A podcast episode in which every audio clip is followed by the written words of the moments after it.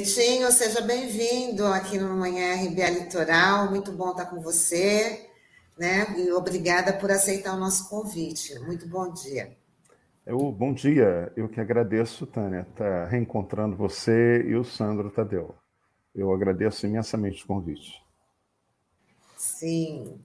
Nitinho, vamos começar falando. Bom, você é integrante aí do, do Fórum da Economia Solidária e o que a gente tem assistido aí nos últimos, nos últimos tempos é desanimador, né? Pessoas correndo atrás de um caminhão de lixo em busca de comida, osso do, do osso de, do açougue sendo vendido, embalagens com cabeça de peixe, pé de galinha. Bom, a fome está tomando uma face aí é, monstruosa e você, como integrante da, do Fórum da Economia Solidária, eu queria a sua avaliação desse cenário que a gente está vivendo. É, Tânia, é, o cenário ele é, é bem grave e a tendência é que se agrave ainda mais caso Bolsonaro é, e Paulo Guedes insistirem é, em conduzir o país da forma como eles estão conduzindo. Né? É, nesse quadro de fome é, que nós estamos, que parcela expressiva da população é, passa, é, o, o Bolsonaro recomendou que aquelas pessoas que não têm renda alguma para comprar alimentos é, fossem ao banco, ao sistema financeiro, para poder pegar dinheiro, emprestar e comprar comida. Quer dizer, isso é um escárnio, né? É, Paulo Guedes, mais recentemente também, é, até numa uma reunião de ministerial, né, ele afirmava que o negócio é investir nas grandes empresas, no agronegócio, que isso é que salvaria o país. Então, quer dizer, a, a política que, que o, econômica que o Brasil optou, ele é totalmente, totalmente equivocada e vem causando todos esses problemas, né? É, e o Brasil voltou a, ao mapa da fome, ao chamado mapa da fome. Né? O mapa da fome ele foi criado é, com o seguinte critério: né? É, quando 5%, 5% da população de um determinado país atingisse um estado de insegurança alimentar grave, ou seja, a pessoa não tem é, recursos para acessar o alimento de forma continuada, alimento com, com qualidade, né? É, quando atingir 5%, entraria no, nesse, nesse, nesse mapa. Né? Agora, é, o Brasil, em 2003, quando Lula é, ganha a eleição, junto com José Graziano, é, Frei Beto, que assumiram o governo, eles criaram é, o programa Fome Zero, com mais de 40 ações que foram articuladas é, naquele, naquele programa. E a implementação desse programa é, Fome Zero, em 10 anos, de 2003 a 2013, eles tiraram o Brasil do, do mapa da fome. Quer dizer, baixou menos de 5% da população brasileira é, tinha problemas com insegurança alimentar grave. Né? É, mas, a partir do, do golpe que ocorreu nesse país, com Temer assumindo, é ali que o Brasil volta ao mapa da fome, com Temer. Né? Para se ter ideia, é, para se considerar, para se ter ideia, para se considerar um estado de insegurança alimentar é, grave, a pessoa tem que consumir menos de 2.200 calorias por dia. Né? Esse pessoa com. O popular é fome, né? Insegurança alimentar grave. Então, eh, em 2018, eh, por exemplo, se detectou já 5,8% da população brasileira nessa situação. Isso em 2018, já no, né, no governo Temer. Em 2020, já no governo Bolsonaro, isso aumentou para 10% da população. E agora, dados da Unicef, 2021, de julho, aponta próximo a 20% da população brasileira é, que está em situação é, de insegurança alimentar grave. Agora, se considerar a insegurança alimentar moderada, que é aquela situação do cara não jantar, é, a, a, o, o, botar o filho para dormir mais cedo, para ele não comer, né, para ele não jantar, o, o, avô que deixa comida para o é, pro, pro neto e ele mesmo não come, ou a mãe né, deixa para os filhos, isso já atinge é, o dobro desse percentual e vai para 40% da população brasileira. Ou seja, 40% da população brasileira não sabe, é, não come adequadamente ou não sabe se vai comer no dia seguinte. Esse é o quadro. Então, por isso, nós estamos assistindo as pessoas em caminhão de lixo, é, em lixão, é, e isso vem aumentando. E a lógica do governo Bolsonaro é: o mercado regula é, e resolve problemas de todos. Né? Isso é, uma, é, é, um equívoco enorme, eu diria que uma maldade, uma, um escárnio, é, e ele sempre reage com sarcasmo, né? o Bolsonaro, quando trata das questões dos pobres. E o pior é que as mulheres são as que mais sofrem com isso. Né? Para cada 10 homens brasileiros nessa situação, 11 mulheres estão num, numa, numa, situação de insegurança alimentar, é, insegurança alimentar moderada, grave ou moderada. As mulheres é um número maior, né? Porque ela, elas sempre deixam para os filhos, né? É, essa é a situação. E o homem, aquele que vai para o. que muitas vezes vai, vai, vai pega um bico, alguma coisa para fazer, ele também tem um problema interno em casa em que ele se vê no direito de, de ter mais alimento, né, para poder trabalhar, como se a mulher não trabalhasse. Então, é, isso tudo junto é, é, causa esse quadro de fome. Né? Agora, qual é a origem disso? Né? A origem disso vem com o próprio sistema é, de produção agrícola brasileira, do que, de como se optou, essa coisa do agronegócio. Né? O agronegócio, ele é um, um como disse bem o Chico, ele é um sistema é, de exportação de commodity, né? que é milho, é soja, né? para exportação, e que a população, na verdade, não come isso. E é um setor extremamente beneficiado, né? por ser um setor que não paga impostos, que tem os maiores recursos para investimento do, do, do Estado, é, e, e, conta, inclusive, com a sensibilização da Rede Globo, dizendo que o agronegócio é, é pop, é, é tech, é pop, é tudo, né? Quer dizer, na verdade, é uma forma de querer apontar que o agronegócio é a melhor coisa para o Brasil e isso não é real.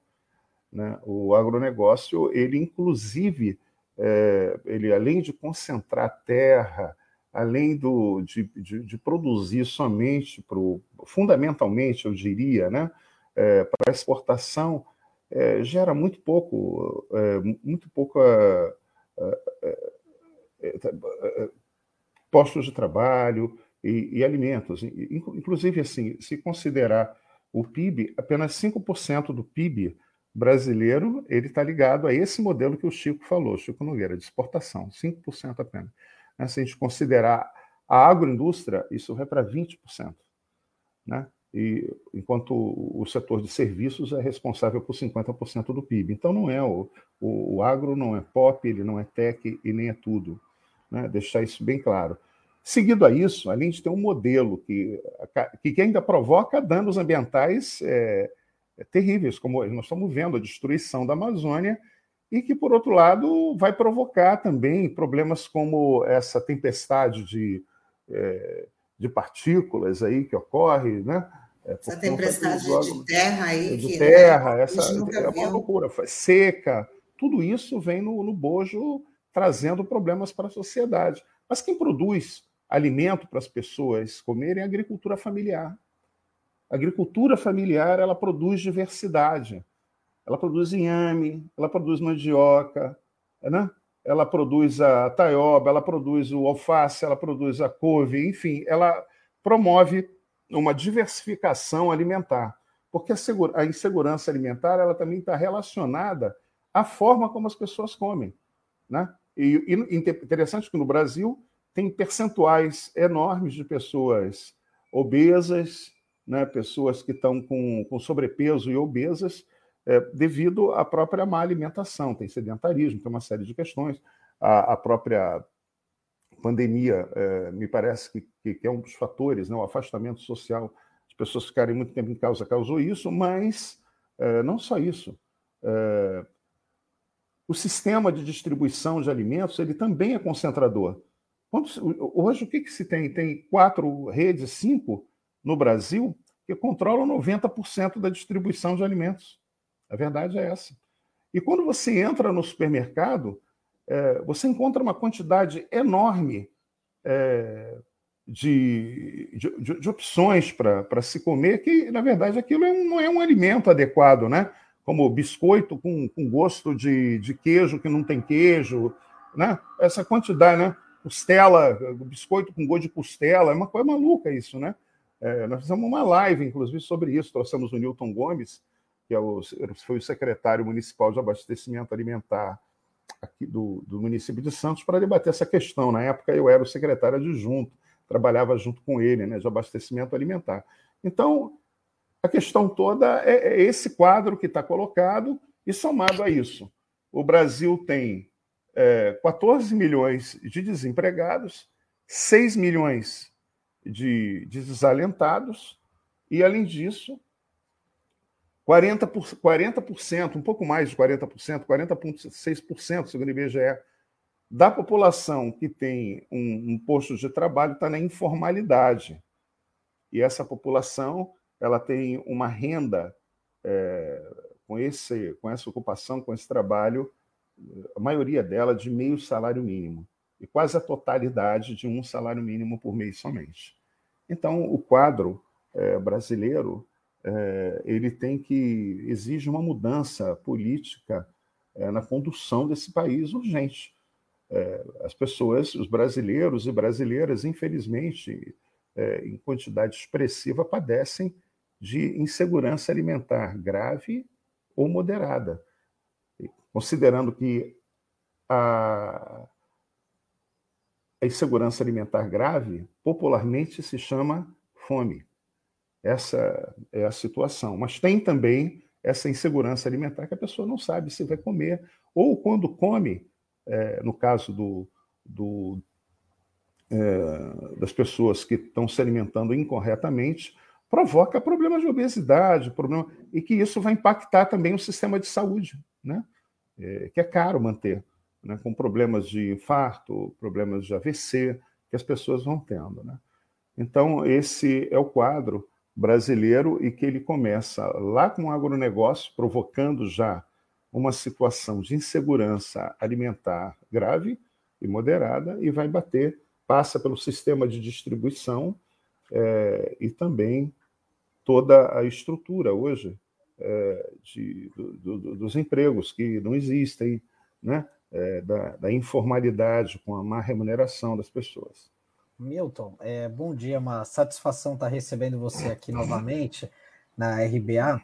É, você tocou num ponto muito importante, né? Porque eu acho que para muitas pessoas, né, é, eu acho que o que gera mais indignação é justamente essa desigualdade que a gente tem no país. Se a gente estivesse falando num país onde você tem dificuldade de produção, de proteína, de agricultura, até poderia amenizar um pouco essa dor da questão da fome, mas pelo contrário, né? Nós somos um maior produtor de proteína animal do mundo. É, o Brasil é uma espécie de celeiro do mundo, né? Enfim, exporta muitas frutas, é, verduras, enfim, né? E também tem essa questão econômica que é muito, é, muito forte. Eu lembro que quando vieram os médicos cubanos para cá, né? Eu tive a oportunidade de entrevistá-los entrevistá-los algumas vezes, e eles ficaram muito impressionados negativamente como os brasileiros se alimentam mal, em especial da periferia. Uhum. E eles procuravam entender o porquê disso, né? E aí, é, passado algum tempo, né? Enfim, já instalados aqui, eles perceberam essa lógica cruel, como você falou. É, muitas vezes a mãe ali, né? É, com pouco dinheiro ali que tem, recebe do Bolsa Família, às vezes de alguma faxina, algum, algum trabalho, algum bico, acaba comprando uma bolacha que custa dois reais e por outro lado uma verdura custa três, quatro, né? Tem um valor nutritivo muito maior, enfim, uma fruta. Então é uma lógica muito cruel, né? Como você bem falou. E eu queria saber, Newton, como é que você acha que a gente consegue mudar isso, né? Até mesmo é, em ambiente local, né? Aqui no âmbito dos municípios, né? Porque essa é uma lógica que a gente certamente não consegue mudar do dia para a noite, mas como os municípios podem ajudar nesse sentido? É, essa é uma, uma questão muito importante e a gente tem já exemplos é, na própria Baixada Santista. Né? É, mas vamos, vamos pensar primeiro em escala nacional. O que fazer? O que deu certo já? É, quando o Fome Zero ele foi elaborado, José Graziano, o coordenador, ele dizia que ele foi elaborado é, exatamente seguindo essa linha que o Sandro traz. Eles observando o que dava certo nos municípios, né? E foram anotando para fazer uma série de, de ações. A primeira ação que tem que ser feita é o fortalecimento da agricultura familiar, né? Nós temos que fortalecer a agricultura familiar, diversificar os, os alimentos e, com isso, promover é, o, o consumo local desses alimentos. O, no governo Lula foi criado em 2003 o PAA, o Programa de Aquisição de Alimentos, em que ele propunha não só é, que os alimentos fossem consumidos pelas, pela, distribuídos pelas entidades assistenciais, as, as entidades assistenciais elas proliferaram no Brasil diante desse quadro, então um apoio mesmo da população, uma mobilização da sociedade para tentar resolver o problema. Então, o banco foi feito isso, né? Esse. Esse. Vocês desculpem. Fica, fica à vontade para. É, desculpe, pra, isso aqui tá ruim. Para desligar. Eu ouvi um barulho aí, você não deixa quebrar, hein? Cair no chão. É, isso é ruim porque ligam para mim o dia inteiro. Não, vou aproveitar é... até para dizer que a Cidinha está colocando aqui, ó, como ter esperança num país onde o excesso de produção é jogado no lixo, pois só visam lucro, se não conseguem vender, descartam. A agricultura familiar é a única que distribui o que produz sem desperdício. A Cidinha colocando aí. Seu áudio, é, Nilton. É, tá bom? Tá dando para tá ouvir? Bom, agora pedir, sim. pedir desculpas a vocês, porque eu deixei o telefone aqui ao lado e Acontece. parece que ligam, parece que ligam para a gente o dia inteiro tentando vender coisas. Isso é um grande problema também, né? É, então, assim, voltando, um conjunto de ações na época foram, é, um conjunto foi realizado, como o, esse, o PAA, com fortalecimento da agricultura familiar. É, só que o, já no governo Temer, Temer então esse, o PA ele tinha dois objetivos. Um era a compra direta dos alimentos no local dos agricultores para ser distribuído no município. E com isso também havia uma compra pela Conab é, para se fazer estoque regulador. O estoque regulador ele é de fundamental importância, porque quando falta um alimento no mercado, o governo entra com esse alimento e disponibiliza. O estoque, para se ter ideia, os estoques de alimentos do Brasil é zero atualmente. Não tem, quer dizer, a política de segurança alimentar que começaria com o governo fazendo uma intervenção para ter estoques de alimentos, é, não existe. E eles ainda estão agora querendo privatizar a Conab. Para se ter ideia, a China ela, ela controla, hoje ela tem estoques que é quase 50% de todos os cereais disponíveis no mundo. Então, comparativamente com a China, que tem uma preocupação muito grande é, com a segurança alimentar do seu povo. E aqui não. Então, esse é o grande problema. Estoques reguladores, o Brasil tem que investir nisso, comprar da agricultura familiar é, e, e, investir é, também para que as pessoas tenham acesso de forma continuada no município, comprando dos pegando dos agricultores familiares, com o governo federal bancando essa história. Então, isso é de fundamental importância, isso já existiu. Atualmente existe só um cesta verde. É um arremedo, na verdade, do que já existiu, porque não tem estoque regulador nele e eles entregam só uma cesta de verduras, o que é importante. Isso é importante. Mas, comparativamente ao que já existiu, é muito negativo. Né? Uma outra questão que ocorreu também já no, nesse país foram os bancos de alimentos. Os bancos de alimentos, eles motivam a população, servem para que o, aquele, aqueles é, produtos que as pessoas querem doar passem pelo, pelo banco de alimentos, tenham uma, uma inspeção de profissional especializado para se doar à população. Até produtos que estejam próximos a vencimento, né, a data de vencimento, é, pode ser direcionado também para os bancos de alimentos. Então, pelo, pelos supermercados que querem contribuir, pessoas, enfim. Na Baixada Santista, apenas um município pegou aquela política pública do governo federal é, e implementou, ou seja, bancos de alimentos, que foi Itanhaém. Então, é, Itanhaém tem um banco de alimentos que é modelo, que foi uma política pública do governo federal e que o município soube aproveitar. E o governo federal era do PT e o governo municipal do PSDB, e eles foram lá e pegaram isso. Tinha ali, na época, a Luciana Mello, o pessoal né, de Itanhaém, que eram profissionais é, competentes que fizeram com que aquilo acontecesse. Então, me parece que essa é, iniciativa dos bancos de alimentos se faz necessário para todos os municípios, para inclusive se mobilizar a população para poder direcionar, né, é, canalizar alimentos para esses bancos que vão sofrer uma, uma, uma inspeção para de qualidade, uma avaliação, para depois serem distribuídos para essas entidades assistenciais. Então, me parece que essa interação entre o governo e a população é de fundamental importância, isso cria capital social, é, que, fundamentado na confiança, na colaboração, na cooperação, para as pessoas é, poderem é, assumirem também a responsabilidade né, nesse combate à fome. Né? E, e, o governo federal também criou a, a alimentação escolar, em que se, o PENAI, né, o Programa Nacional de Alimentação Escolar, que passou a obrigar que 30% daqueles recursos que eram direcionados à, à educação fossem, destin, fossem destinados à compra de alimentos no local. Isso também foi uma ação é, do, dos governos do Partido dos Trabalhadores, no sentido de dinamizar a agricultura familiar e melhorar a alimentação é, escolar. Isso é de fundamental importância. É, também foi criado. É, hoje existe, mas houve um corte muito grande em todos esses recursos, né? considerando que lá no PA é, o estoque de alimento, para o estoque de alimento é zero, né? recurso zero. Então, é, isso são ações que podem, é, que tem que ser, elas têm que ser retomadas. Agora, aqui no, no, na Baixada Santista, o que nós vimos foram durante a pandemia, foram agricultores familiares se organizando é, e implementando o que se chama dos circuitos curtos de comercialização. O circuito, para ser considerado um circuito curto de comercialização, é, no máximo se tem um intermediário.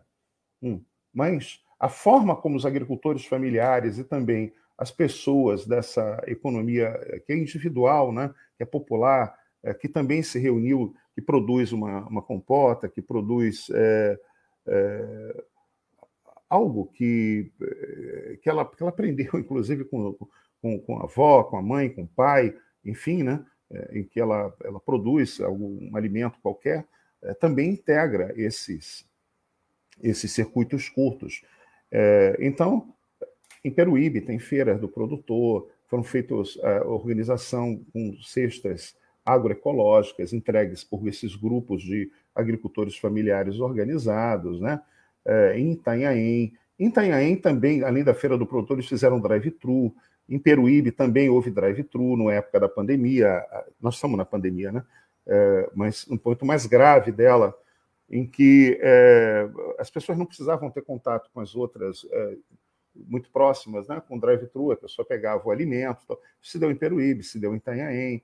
É, em Mongaguá, a rede também lá de, de solidariedade de Mongaguá, com agricultores familiares, indígenas, também com feiras. Bertioga com banana verde também, né? Tem um, um grupo grande que pega uma parte de Biritiba Mirim, que entrega em Guarujá e Bertioga, enfim. Essas ações foram apoiadas pelo poder público, mas principalmente foram iniciativas dos agricultores. Mas um destaque que se teve, assim que eu vejo, foi Itanhaém, que eles compraram toda a produção dos agricultores em dado momento. Toda a produção estava encalhada lá, com problema que mesmo os circuitos curtos não estavam dando conta da, de se comercializar. Desculpa, a prefeitura comprou tudo, fez um edital, comprou toda a produção e distribuiu para as entidades via o banco de alimentos. Então, essas ações, Sandro, de estimular a agricultura familiar no local, abrir espaços de comercialização e, o, e criar PAA, programas de aquisição de alimentos municipais, articulado com bancos de alimentos, me parece ser uma política muito interessante para a segurança alimentar. Mas tudo isso não basta. A gente tem que ter também um processo de educação alimentar, né? É, para que as pessoas não fiquem comendo bobagem o tempo todo. Esse apoio à agricultura familiar, apoio a essa economia popular, vem no sentido de democratizar a economia, dar acesso ao mercado a essas pessoas. É, mas tudo isso também não basta. A gente tem que gerar trabalho e a gente tem que gerar renda. Isso é de fundamental importância. E se nós perguntarmos a qualquer pessoa se na Baixada Santista, é, seja em Mongaguá, seja em Peruíbe, em Bertioga, qualquer município, se vai se instalar uma indústria ou um grande aeroporto, alguma coisa que vai produzir 5 mil empregos, 2 mil, mil, todos falam que não, não existe essa perspectiva. Então fica a questão: como gerar trabalho e renda para as pessoas? Considerando que tem aí uma, um contingente de jovens é, muito expressivo que também está tá querendo trabalhar. Né? O único caminho que nós estamos vendo é o apoio a essa economia popular, essa pessoa que vende bolo, a mulher que faz bolo em casa para vender para os vizinhos, né? É, isso é de fundamental importância dar um apoio a, essa, a essa, é, essas pessoas. E a economia solidária, que é o estímulo, o apoio ao trabalho associado, por meio de associações e cooperativas. Eu vejo também, Sandro, que a renda básica ela é de fundamental importância. Os municípios poderiam implementar a renda básica associada a bancos comunitários, fazendo com que a renda fique no local. Nós temos falado isso a exaustão. Ao prefeito de Santos, Rogério, a todos os prefeitos, o Fórum de Economia Solidária apresentou 54 propostas. Nós estamos em diálogo com os prefeitos, mas me parece que, em relação a isso, eles não querem ouvir, não escutam. Se a gente direcionar, se for direcionado para aquela população que está num estado de, de insegurança alimentar grave, um, uma renda básica, com moeda social implementada, é, para que o dinheiro, com comércio local cadastrado, com, uma, com, um acordo de cavalheiros com esses estabelecimentos para a prática de preços, é, me parece que isso promoveria não só é, um, uma diminuição, né, que seria bem é, drástica, do, desse estado de insegurança alimentar grave, como geraria também postos de trabalho e riqueza no local. Então, isso são medidas que a gente entende é, que poderiam ser feitas. É, em relação à, escala nacional, a recriação do Conselho né, Nacional de Segurança Alimentar. O Bolsonaro acabou com todos os conselhos. Né? Participação popular, participação da sociedade nesse governo é completamente desprezada. É, então, é, eu acredito que essas ações, considerando também um apoio necessário a essas cozinhas comunitárias do MTST, são de fundamental importância. Eles estão usando, inclusive, prédios é, que não são usados, antigos, adaptando para fazer essas cozinhas, é, que eles chamam de cozinhas solidárias, que devem ter apoio da sociedade também e que vem é, corrigindo o problema, de alguma forma, né? de forma paliativa. Mas me parece que a questão central é trabalho e renda, porque no Brasil não falta alimentos. Alimentos têm a vontade para se produzir, para, se, para se consumir. A questão toda é renda para que para acessar esses alimentos e também a qualidade desses alimentos. Né? Quer dizer, não é tudo que se come é comida. Né? Essa é a questão, né? comer esses salgados com gosto de, de, de bacon. De, né? Isso é muito ruim. Isso, né? E às vezes, muitas vezes, sobra para uma mãe um real, dois, três reais para comprar alguma bobagem para enganar a fome dos filhos. Né? Então, eu acho que o Estado, é, Sandro, tem uma, uma missão muito é, grande para isso, como ocorre no mundo inteiro. Nos países nórdicos, por exemplo, até mesmo eles controlam a entrada dessas é, grandes, é, dessas multinacionais como Walmart e tal. Eles não querem no país deles, não vão, não, como não deixam nem se instalar porque eles ficariam, entregariam essa, a esses conglomerados a própria segurança alimentar do país. Quer dizer, o tamanho da consciência que se tem hoje uh, de se apoiar o comércio local dos pequenos e promover o desenvolvimento local. Então, o Estado ele tem um papel muito importante a desempenhar na, na economia brasileira e essa história de deixar para o mercado resolver, é, isso é uma falácia, porque o mercado está é, no mercado, vai se dar bem quem tem dinheiro, né? O mercado é, são relações de força que determinam esse, é, essas relações. E a gente tem que apoiar isso. Outra experiência muito positiva é o Livres, aqui na Baixada Santista, que reúne entregadores que não estão submetidos a, esse, a esses aplicativos de exploração, né, como iFood, como Uber, é, junto a agricultores familiares, é, quase 200 famílias hoje que compram orgânicos, né, é, e sem, sem intermediação, né? É, eu mesmo, minha família, nós mesmos, eu e a UCL, nós integramos o Livres, né?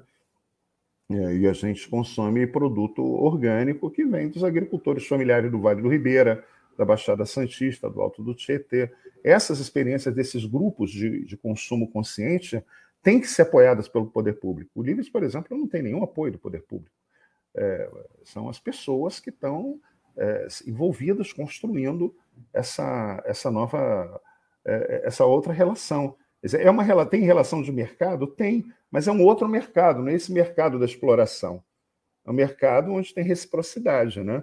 É um, é um mercado ressignificado, como esses grupos de consumo, que também proliferaram no Brasil no período da pandemia. É, Netinho, a gente já está chegando aqui no fim da nossa, da nossa conversa, mas é importante ressaltar que a questão da agricultura familiar, além dessa melhor distribuição, uma distribuição né, mais, mais justa, ela também é, uma, é um modelo que contribui muito com, com o meio ambiente, visto que não tem a presença dos agrotóxicos, né, como você fala, é uma, é uma alimentação de, de qualidade, que isso é muito importante. Mas muita gente também vê, assim, para ajudar, é, se torna acho que até um mito de falar assim, ah, mas eu vou no eu vou no comprar o produto orgânico, ele é um produto um pouco mais caro, né? Aí também algumas pessoas que optam porque é pelo, pelo outro tipo, né? Por ser, por ser mais em conta. Eu queria que você aproveitasse para falar sobre isso em relação a assim, as pessoas devem consumir os orgânicos, a gente sabe que é um pouco, até por conta da, da dificuldade de se comercializar, seria isso? É, a questão toda é que é, esse modo de, de produção ele vem ganhando espaço cada vez mais é, no, no, meio dos agricultores familiares. Né? Inclusive, para entregar no PAA, esse cesta verde, se, a se o produto for orgânico, se paga a ele 30% ou mais, que é para estimular a produção. Mas, por outro lado, tem uma grande contradição né? Ou seja, veja bem, então a gente tem que expandir a produção de orgânicos. Isso vem acontecendo, mas tem que ser numa velocidade maior ainda. Né? É, em, em, municípios, por exemplo, como é, Itanhaém, que tem um banco de alimentos, uma associação muito bem articulada, que é a Mibra, ou mesmo em Peruíbe, é, se observa que existe uma, uma uma disponibilidade, uma, uma, oferta de orgânicos nesses circuitos curtos de comercialização e que os preços que eles praticam eles são abaixo daqueles do mercado dos produtos convencionais. Existe isso.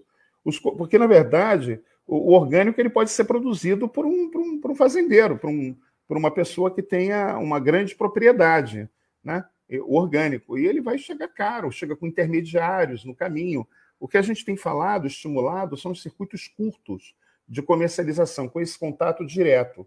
Isso é muito importante. E também é, é bom diferenciar o que é orgânico do agroecológico. O agroecológico, é, esses produtos que eu vejo, que eu observo que são ofertados nesses circuitos curtos, eles são agroecológicos, porque, na verdade, vem da agricultura familiar, não tem exploração de trabalho humano, é, as pessoas cuidam da terra, é, com os cuidados com o meio ambiente, enfim, tem uma série de outros fatores que, eh, que estão naquele alimento. Né? Uh, um orgânico pode vir, por exemplo, de uma grande empresa. Isso é muito comum encontrar no supermercado. Então, ele é orgânico, não é agroecológico. Agora, eu acho que tem que ampliar a base uh, de, uh, de produção de orgânicos com apoio à agricultura familiar. O que se encontra no estado de São Paulo hoje, por exemplo, é uma destruição dos serviços de extensão rural. O serviço de extensão rural ele é de fundamental importância Coordenadoria de Assistência Técnica Integral, a CAT, junto com as prefeituras, né, com técnicos das prefeituras, promovem esse, um assessoramento, inclusive, para isso. Mas esse assessoramento, além desse assessoramento estar sendo desmontado no atual governo, o que, que ocorre? ocorre? Tem, não tem crédito suficiente para a agricultura familiar também, ampliar essa, essa base de, de produção. É, fica muito difícil. Né? E também é, em muitos locais não se há apoio uh, e organização para a prática da economia solidária, é, para organizar esses circuitos curtos de comercialização. Então, é, é muito importante isso, porque a destruição é, de serviços de pesquisa científica e extensão rural, isso acaba também com o capital, capital social e as possibilidades do, dos agricultores familiares terem acesso a uma série de técnicas ligadas à produção de orgânico. E, e junto a isso, para ele fazer uma transição, é, isso é, para fazer uma transição para o orgânico requer financiamento, apoio público para isso. Na Europa existe, na França, onde eu tive a oportunidade de estudar, onde eu fiz meu doutoramento, eu via isso. Os agricultores familiares, eles pegavam, eram por três, quatro anos, eles tinham financiamento para fazerem a transição para o orgânico. Né? Aqui não existe isso. Né? Aqui o que existe é o agro é pop, o agro é tudo, o agro é tech, enfim, essa situação totalmente equivocada em que se exporta commodities e não tem nem processo de industrialização aqui. Então, essa é, a, é uma linha que a gente tem que entender, que os, o, a articulação, por exemplo, brasileira e do próprio do Estado de São Paulo de agroecologia, com profissionais, com produtores, também vem fazendo com que essa ideia é, da produção de orgânicos, mais ainda, melhor ainda, de produtos agroecológicos, sejam assumidos. E essa produção é capaz de atender às necessidades de todos os brasileiros, porque o agronegócio ele já não atende. Né? Então a gente tem que buscar uma outra agricultura, uma outra forma de relação. É, isso é de fundamental importância para a gente construir é, um outro país, resgatar esse país que com todas essas ações é, que nós estamos assistindo desse governo, quem pegá-lo em 2023 vai pegá-lo arrasado. Né? Nós vamos ter que reconstruir tudo isso. Havia no Brasil uma queda é, dos níveis de desigualdade e também com um conjunto de ações que garantia que as pessoas tivessem segurança alimentar, porque é direito do ser humano a segurança alimentar. Havia também a Secretaria Nacional de Economia Solidária, com o professor Paul Singer, o nosso mestre querido, à frente dela, apoiado pelos movimentos populares. E agora não existe nada mais disso. O que existe é um presidente da República vomitando é, asneiras, é, dizendo que a vacina da Covid, tão duramente conquistada pelo esforço de pesquisadores, é, provoca AIDS. Né? Isso é um crime, o que ele provoca contra a humanidade o que está aprovado, inclusive, agora no relatório da CPI. Nós vamos ter que virar essa página. Nós vamos Esse ter é que um virar dos crimes, página. né, Niltinho? Esse é um, é um dos, crimes. crimes. né? Fora a Amazônia, né? Os indígenas é. que são assassinados. Né? É verdade. É, então é isso que eu entendo. O Fórum de Economia Solidária ele se coloca à disposição dos prefeitos para discutir, para debater essas saídas com experiências que já foram implementadas é, a gente tem esses 54 propostas que a gente entregou aos prefeitos e a gente espera que sejam operacionalizadas, porque nenhuma indústria, nenhuma grande indústria vai se instalar na Baixada Santista e, no estalo de dedo, criar milhares de empregos para resolver esse problema que nós estamos vivendo, que é de desemprego, que é a, a informalidade com as pessoas com renda baixa e um Estado, uma situação de insegurança alimentar grave ou moderada que assola a nossa população.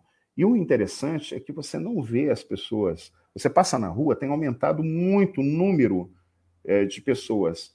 É, então, eu acho que isso tem que, é, tem que ter um trabalho também um, junto com assistência social, associado a isso, trazer essas pessoas para que elas se alimentem adequadamente e elas tenham uma perspectiva de trabalho.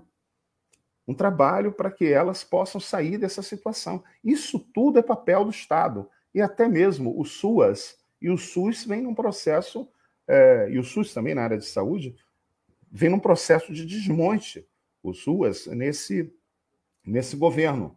Então, é, esse conjunto de ações é, é necessário ser, ser feito e a economia solidária nos países desenvolvidos, nos países que superaram a, insegurança alimentar, que estão é, numa situação de geração de trabalho e renda é, para a sua população, eles também investiram na economia solidária, como França, Finlândia, é, é Noruega, Dinamarca, Holanda, enfim, Quebec, o Canadá, todos esses países é, investiram na, na economia solidária, em que as pessoas vão se associar para resolver os seus problemas.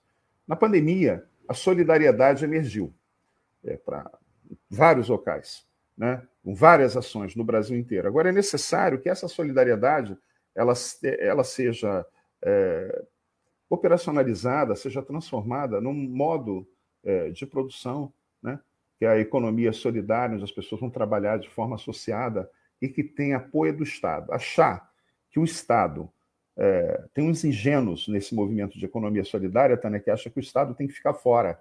É uma, eu digo que é a esquerda que a direita gosta. A esquerda que a direita gosta, ela, ela acha que o Estado tem, do Estado. Tem, é, do Estado, que nós somos anarquistas, né? assim, a ideia dos anarquistas da, da colônia Sicília, de 1890, lá do Paraná, né? Durou só quatro é. anos. Então, eles acham que isso não tem que ser feito, mas é necessário, Sandro, que o Estado é, intervenha, é, esteja com a população é, e, com isso, se construa essa outra economia e esse outro quadro é, de organização da nossa sociedade para resolver seus problemas. Antes de me despedir de você, Miltinho, vamos aqui registrar o Alcides Fole, que ele fala era tão comum a agricultura familiar, não usávamos agrotóxicos e cada, e, casa, e cada metro quadrado era aproveitado. Que bom seria se o povo se concretizasse na economia e na certeza que iam consumir legumes, verduras, etc., sem necessidade de irem a supermercados pagarem mais caros por produtos além de agrotóxicos, acima de tudo, saberem que era realmente que estarão colhendo saúde. É isso aí, Alcides. Alcides tem razão. Eu acho que as prefeituras podem implementar, inclusive, quem planta é, pode ser isentado de IPTU. Na Incuba, o programa de segurança alimentar deles é a, é a agricultura urbana. Ele está certo, Alcides. Basta ter é, boa e, vontade do, do, exato. do Estado. E também, a, na, e, e, também na, e também na Europa tem o, o, o quilômetro zero, a, é, é, a isenção de impostos para aqueles restaurantes que compram da agricultura local, não pagam impostos. Chama quilômetro zero. Tudo isso é, pode ser feito no sentido de dinamizar a economia e resolver o problema é, da segurança alimentar no Brasil. Está fechado. Tânia está fechado. Seu... Tânia está fechado. Muito obrigada pela sua presença aqui com a gente no Manhã RBA Litoral. Com certeza é um até breve, porque a gente sempre está te chamando, porque é sempre muito bom te ouvir. Tá? Eu, eu agradeço imensamente, Tânia, e agradeço imensamente ao Sandro. Né? Muito obrigado. Tá, um ótimo dia, uma ótima semana e até outra oportunidade, tá bom? Tá bom. Tchau, Newton. Até a próxima. Um